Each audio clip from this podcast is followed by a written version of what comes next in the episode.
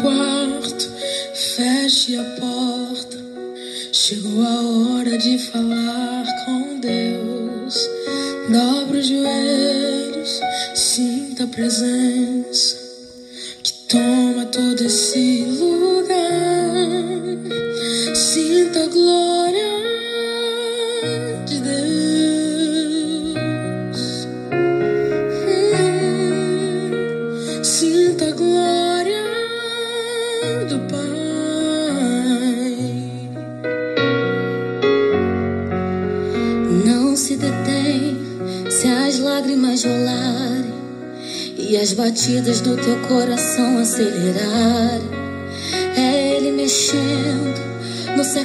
da gente, o lugar que ninguém conhece, mas Ele viu e sabe curar.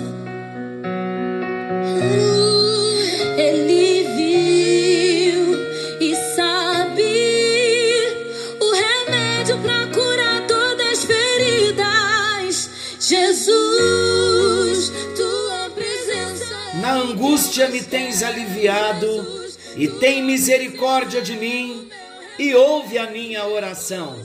Salmo de número 4, versículo 1. Graça e paz. Está chegando até você mais um encontro com Deus. Eu sou o pastor Paulo Rogério da Igreja Missionária no Vale do Sol, em São José dos Campos. Que prazer, que alegria estar com você para juntos meditarmos um pouquinho na palavra do nosso Deus. Já estamos há mais de 60 dias nesse encontro com Deus, ideia genial do nosso Deus. Você tem um testemunho do que Deus já tem feito na sua vida?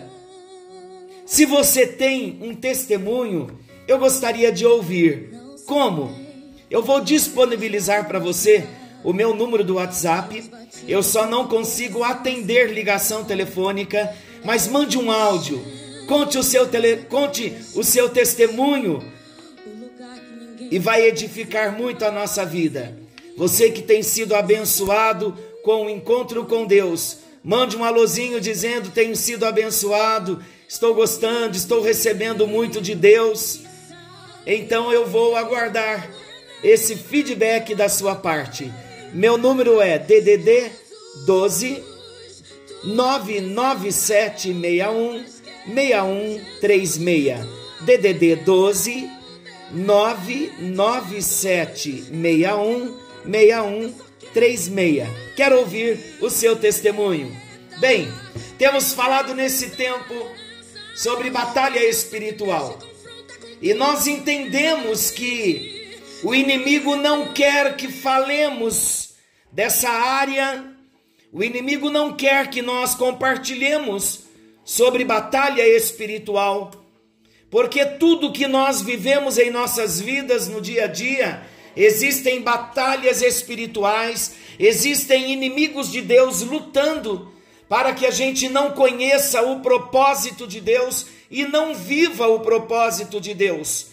E quando nós falamos sobre esse assunto, é uma grande ameaça para o inimigo, e em nome de Jesus, não só uma grande ameaça, mas em nome de Jesus e no poder também do sangue de Jesus, sabemos que o inimigo de Deus está perdendo muitos territórios, porque quando a luz da palavra chega, a libertação chega, as fortalezas caem e o inimigo perde território. Não desista de lutar, creia, o Senhor está do seu lado. Quando temos Jesus, maior é Jesus que está em nós do que aquele que está no mundo.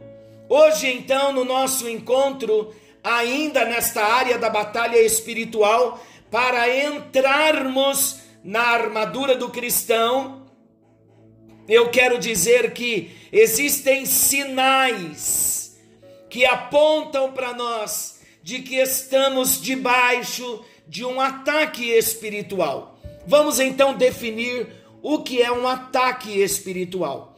Um ataque espiritual é uma série de eventos a fim de abortar o cumprimento da promessa de Deus. São fatos, acontecimentos que começam a vir em série a ponto de nós acharmos estranho, a ponto de nós acharmos que aquilo não está normal.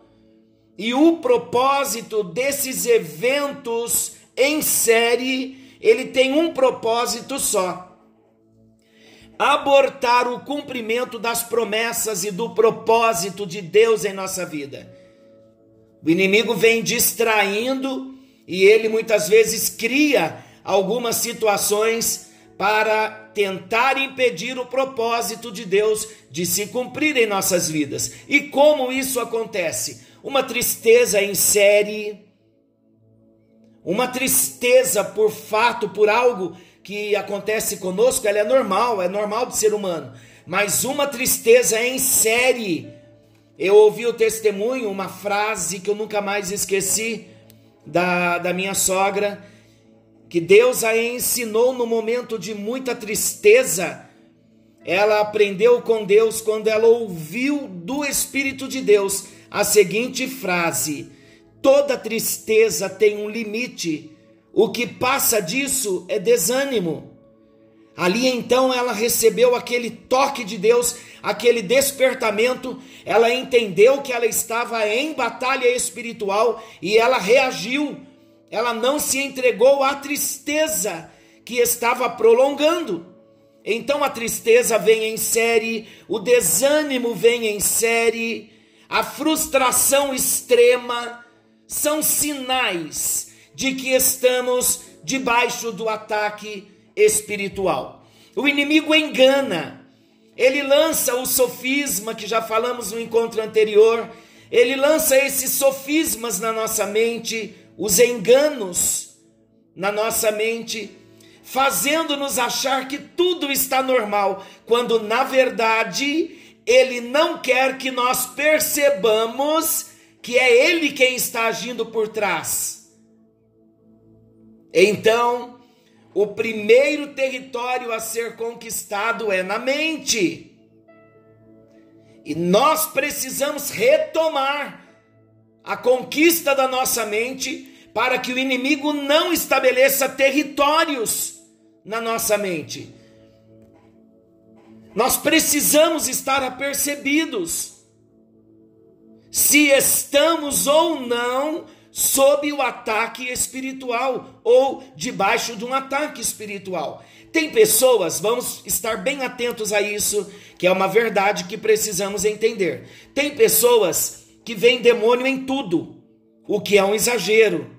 Mas também existe o outro extremo que tem pessoas que vê somente o natural, não acreditam que existem demônios por trás de várias situações. Então vamos entender algo aqui que é muito importante na batalha espiritual. A perspectiva natural, ela não explica todas as circunstâncias que estamos vivendo. Somente numa ótica espiritual é que teremos explicações, discernimento é a palavra certa para o entendimento se estamos debaixo de um ataque do maligno ou não. Então precisamos do discernimento. E eu disse que ilustraria com uma história. E eu quero ilustrar com a vida de Elias, num episódio de Elias, está em 1 Reis capítulo 19. Elias ele estava cansado, ele estava exausto. E a palavra diz que Elias se assentou debaixo de um zimbro, de um arbusto, e ele pediu para si a morte. E ele disse: Basta, não aguento mais. E eis que lhe veio a palavra do Senhor e lhe disse: Elias, que fazes aqui? Você já ficou desanimado? Um desânimo em série, algo prolongado, Pior ainda, você já passou por períodos de depressão? Como é bom nós sabermos que nessas situações nós não estamos sozinhos, temos uma boa companhia. Mas não foi isso a princípio que Elias sentiu. Elias teve os seus momentos quando ele ficou tão deprimido. E ele teve tendências de desistir, de abandonar tudo, quando ele disse: Basta, toma agora, ó Senhor, a minha alma. Ele pediu a morte. Qual era o contexto? Vamos entender então por que Elias, nesse episódio, perdi, per, pediu a morte a Deus. Vamos entender. O reino do norte, Israel, estava numa situação muito triste. Acabe, ele era o rei de Israel, nesse, nos dias de Elias. E ele era um rei que ele não tinha firmeza, ele não tinha posição de autoridade, ele era uma pessoa fraca nas suas decisões. Ele era dominado pela esposa chamada Jezabel. E ele havia introduzido o culto a um falso deus chamado Baal. Elias tinha um ministério de juízo. A sua fé, a fé de Elias, havia sido testada no Monte Carmelo, de onde ele saiu vitorioso. Elias era um gigante na oração, mas a rainha Jezabel estava ameaçando a sua vida e mandou-lhe um aviso de morte.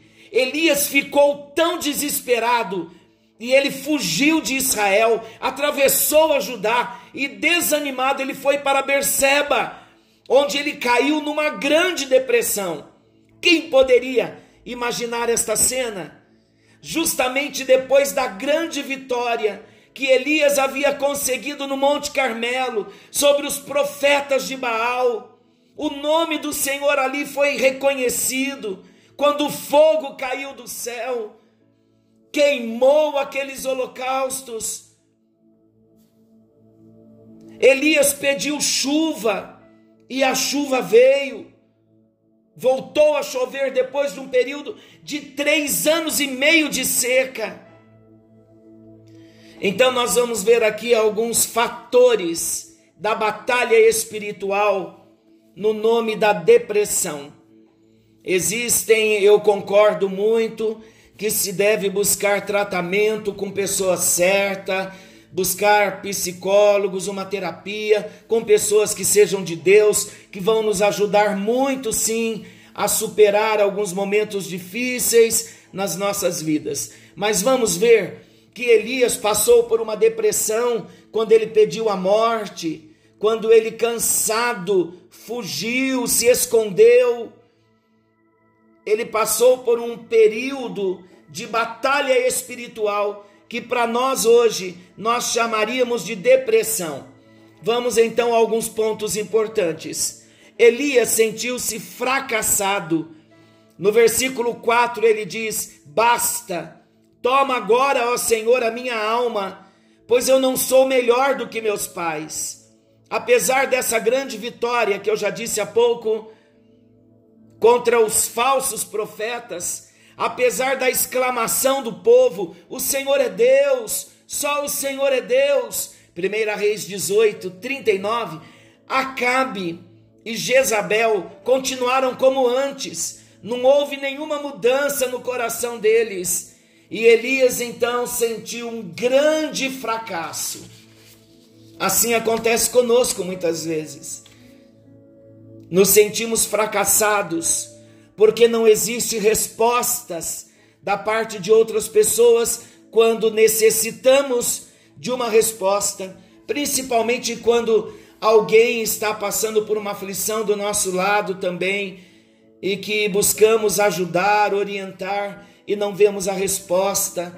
Sentimos que todo esforço não valeu de nada então Elias sentiu-se fracassado, porque ele pensou que depois de tantos milagres que ocorreram, tantas manifestações da presença de Deus, houvesse alguma reação positiva da parte de Acabe, mas não foi isso que aconteceu. Elias também sentiu solidão. Olha a batalha espiritual. Quando nos sentimos sozinhos, temos que tomar muito cuidado porque o inimigo pode usar essas situações, pode criar fortalezas na nossa mente para oprimir, Elias disse no versículo 10: Eu fiquei só. No versículo 10 e no versículo 14 de 1 Reis 19. Duas vezes aqui nós ouvimos Elias expressando a sua solidão. Quantas vezes nós, na nossa caminhada cristã, nós não, nós não nos sentimos sozinhos?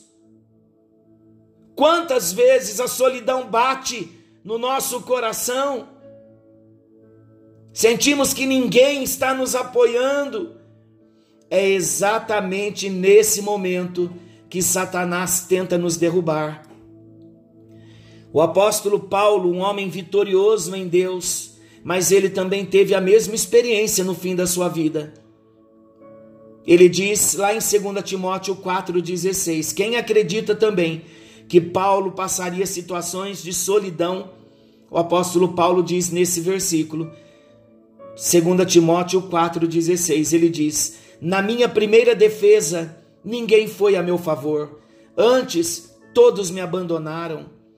E essa foi a experiência também do próprio Senhor Jesus, lá no jardim do Getsemane.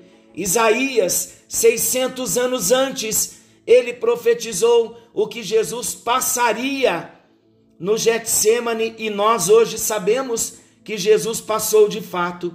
Em Isaías 63, versículo 3, diz assim: O lagar eu o pisei sozinho, e dos povos nenhum homem se achava comigo.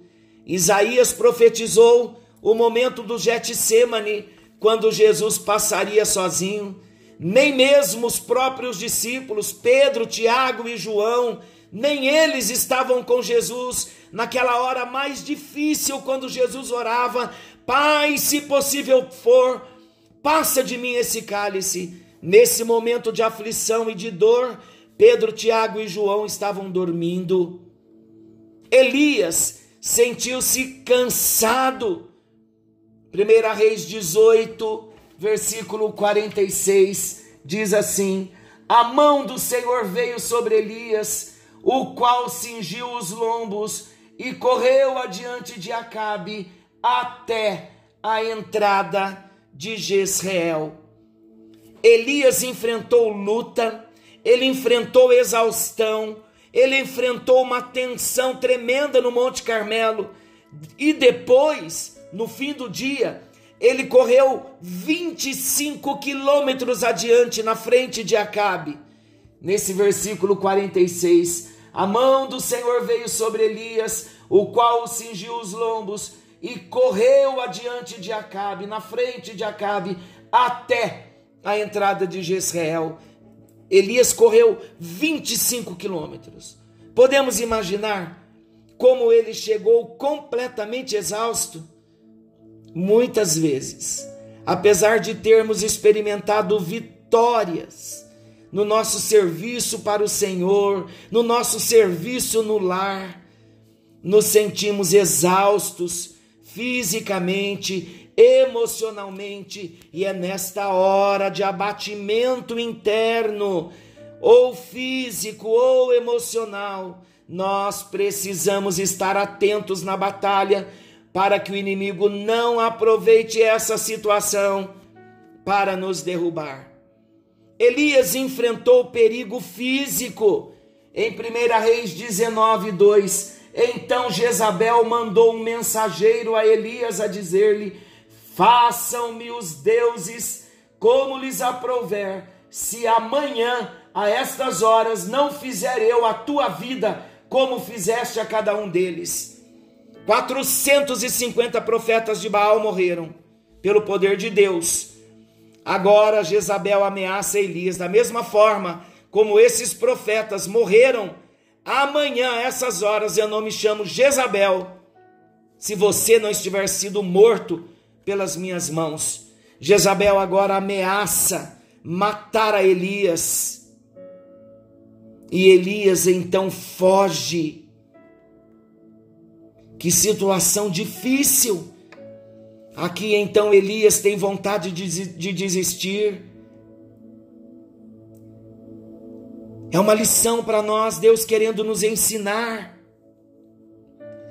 E nós precisamos entender como eu disse logo no início, do que é um ataque espiritual, eventos em série para nos tirar do propósito. Lembre-se, a obra do inimigo é nos tirar o desejo de cumprir o propósito que Deus já estabeleceu para a nossa vida. Nós não podemos parar e pensar em desistir de tudo desistir de seguir a Deus, de ser um membro fiel da igreja do Senhor, de buscar o conhecimento de Deus. Não podemos desistir do casamento, não podemos desistir de lutar pelo nosso trabalho, não desista. Lembre-se que nessas horas de crise, como essas que nós estamos vivendo, vendo a perdas de emprego, uma economia chegando ao caos, colapsando, sentindo-nos ameaçados tão de perto, temos que lembrar que o inimigo age na mente, ele tenta encontrar espaço. Se ele não tem, ele procura criar algumas fortalezas na mente. Nós não podemos dar essa margem, como falamos no encontro anterior. Se existem fortalezas, elas têm que ser destruídas e não podemos abrir as brechas. Não podemos dar ao inimigo direito legal para que nesses momentos de luta ele venha estabelecer algumas bases, criando novas fortalezas, novas estruturas de raciocínio humano na nossa mente, dizendo que tudo é normal, tudo está normal, e nos entregarmos à depressão, porque não estamos entendendo, discernindo que os eventos em série não são normais, são ataques do maligno. Precisamos aprender a tomar posse da nossa mente. Se não fizermos isso, os ataques do inimigo vai nos subjugar. Nós precisamos nos posicionar em Deus, destruindo as fortalezas e declarando que maior é o que está em nós do que aquele que está no mundo. Há uma declaração de um missionário na Índia do século XIX, o nome dele é Henry Martin. A frase dele é esta: Enquanto Deus tem uma obra para eu fazer, eu não posso morrer. O inimigo não tem autoridade de ceifar a nossa vida. Enquanto toda a obra de Deus não for cumprida, nós não morreremos. E há um salmo que diz: Eu não morrerei, mas viverei e contarei as obras do Senhor. Dificuldades vão nos cercar. Muitas vezes vamos nos achar como Elias, debaixo de um zimbro, mas Deus está no controle e Ele sempre cuidará de nós. Vejam como Deus tratou Elias, Deus não abandonou a Elias. Veja que o Senhor, como o Senhor tratou com Elias, com tanto amor, com tanta compreensão. Salmo 103, versículo 13 e 14 diz assim: como um pai se compadece dos seus filhos, assim o Senhor se compadece dos que o temem, pois ele conhece a nossa estrutura e ele sabe que somos pó. Deus cuida de nós na hora das nossas aflições, na hora das batalhas espirituais. Vamos viver debaixo do temor de Deus, porque vivendo no temor de Deus, ele vai cuidar de nós. Olha como Deus cuidou de Elias na hora da sua aflição, na hora do ataque maligno, na hora do medo, na hora da depressão. No versículo 6, olhou Elias e viu, junto à cabeceira, embaixo do zimbro, embaixo do arbusto, um pão cozido sobre pedras em brasa e uma botija de água. Comeu, bebeu e tornou a dormir na hora da aflição, ele teve uma boa refeição. Deus cuidou de Elias na hora da aflição, na hora do ataque do maligno, Deus estava cuidando, a mão do Senhor não se ausentou dali, Deus estava vendo a Elias. Ainda no versículo 6, ele comeu, bebeu e ele voltou a dormir. Deus deu a ele uma boa noite de sono, debaixo do ataque. No versículo 7 e 8, voltou segunda vez o anjo do Senhor, tocou e lhe disse: Levanta-te e come, porque o caminho te será sobre modo longo. Levantou-se, pois, comeu e bebeu, e com a força daquela comida caminhou quarenta dias e quarenta noites até Horebe, o monte de Deus. Mais uma vez, Deus traz para Elias uma boa refeição. E agora, dos versículos 8 ao 15, Elias então se levanta, versículo 8: levantou-se, pois, comeu e bebeu, e com a força daquela comida, caminhou 40 dias e 40 noites até Horebe, o monte de Deus. Não tenha dúvida que no meio da batalha espiritual, Deus trará comida física, alimento natural, mas ele também trará alimento espiritual. Porque somente um alimento espiritual, ou vamos dizer, o pão era físico, era, mas somente na presença de Deus, uma comida material poderia dar um sustento de 40 dias e 40 noites e fortalecer a vida de Elias como ele foi fortalecido. E agora então, Elias, ele vai até o monte, até o monte de Deus, até Horebe, e ali ele entra numa caverna. Deus não abandonou a Elias. Elias superou o seu estado depressivo porque Deus o mandou para o lugar de revelação no Monte Oreb. E a revelação agora que Deus traz para Elias não foi do tipo normal do seu ministério, terremoto, fogo, mas foi um cicio tranquilo e suave, uma brisa suave. Apesar de tudo o que Elias passou, Deus cuida Deus vem e Deus fala, e Deus renova as promessas na vida de Elias, no meio de um conflito, no meio de uma batalha espiritual. Deus não o abandonou. E Deus fala com ele: Elias, sua vida não vai parar aqui, ainda há muito serviço para você fazer.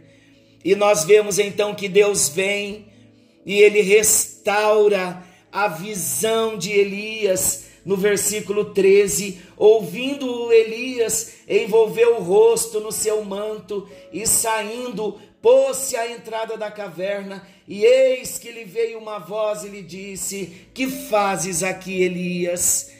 Agora Elias já consegue ouvir a voz de Deus, os pensamentos foram colocados em ordem, a vocação, o chamado é restaurado no versículo 15: vai, volta ao teu caminho para o deserto de Damasco, e em chegando lá, unge Azael, rei da Síria.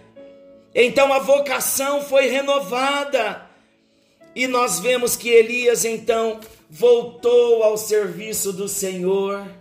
Ele ungiu o rei da Síria, ungiu o rei de Israel e ainda ungiu a um profeta que seria o seu sucessor. Vai, volta ao teu caminho, volta para a esfera do seu serviço. Era isso que Deus estava querendo dizer para Elias. Queridos, a nossa peregrinação espiritual, ela não nos leva para o Monte Oreb, como nós ouvimos que Elias foi levado, mas para um outro monte, o Monte Calvário, onde ali no Calvário nós temos uma revelação, uma revelação suprema de Deus foi entregue a nós. Jesus morreu, mas ele não ficou nem na cruz, nem na sepultura, ele ressuscitou. E quando ele ressuscita, ele nos manda o Espírito Santo para restaurar o nosso relacionamento com Ele. Então nós somos restaurados dia a dia, numa confiança em Deus. Olha o que Deus disse para Elias: também eu conservei em Israel sete mil, todos os joelhos que não se dobraram a Baal, e toda boca que o não beijou. Deus, então, quando restaura Elias, ele diz: Elias, você não estava sozinho. O que Deus estava dizendo? O Senhor estava confortando a Elias. Eu conservei em Israel sete mil, todos os joelhos que não se dobraram a Baal. Eu quero concluir dizendo: vai, volta ao teu caminho. Ainda há muito serviço para fazer para o Senhor. Vai, volta ao teu caminho. Ainda há muito serviço que Deus te dará na sua vida secular. Tudo que estamos passando, por mais difícil que seja, é difícil sim, mas Deus, o mesmo que sustentou a Elias numa hora difícil de luta, de guerra, de prova e de batalha espiritual, Ele é o mesmo Deus que se apresenta a mim e a você na noite de hoje, no nosso encontro.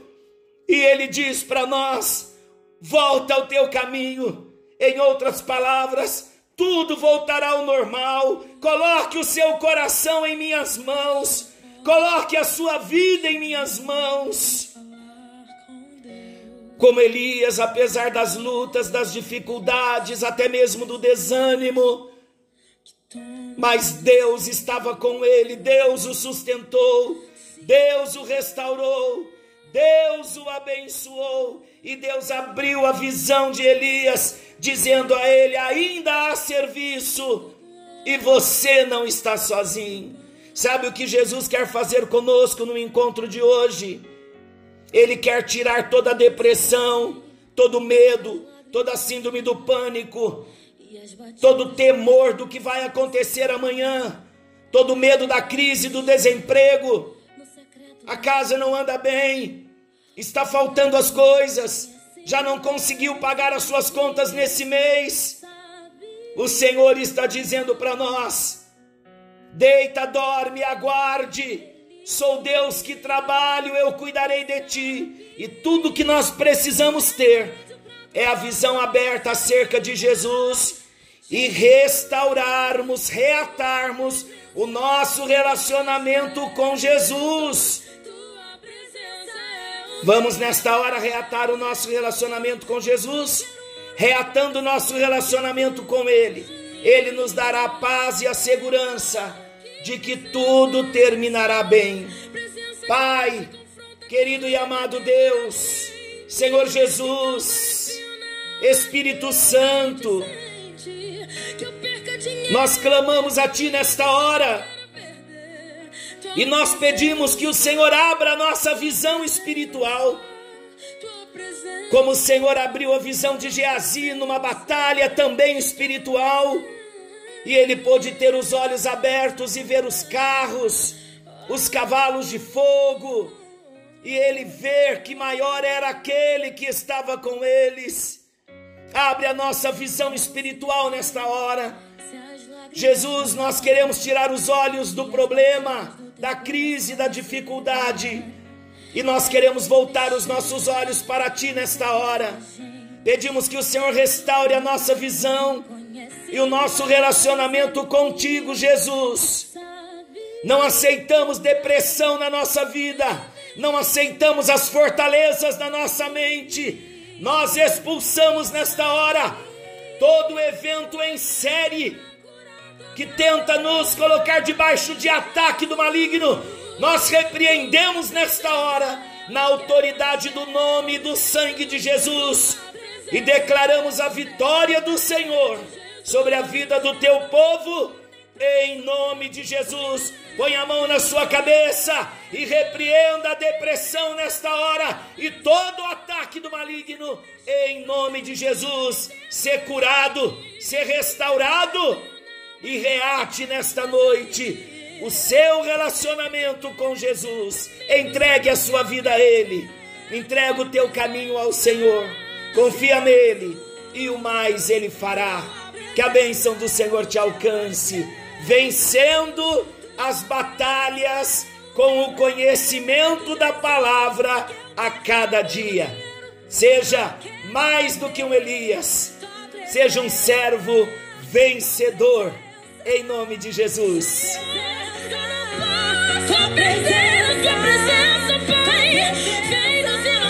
Chame a presença de Jesus aí na sua casa. Que o Senhor Deus te abençoe e te guarde. E querendo Deus, amanhã estaremos de volta, nesse mesmo horário, com mais um encontro com Deus.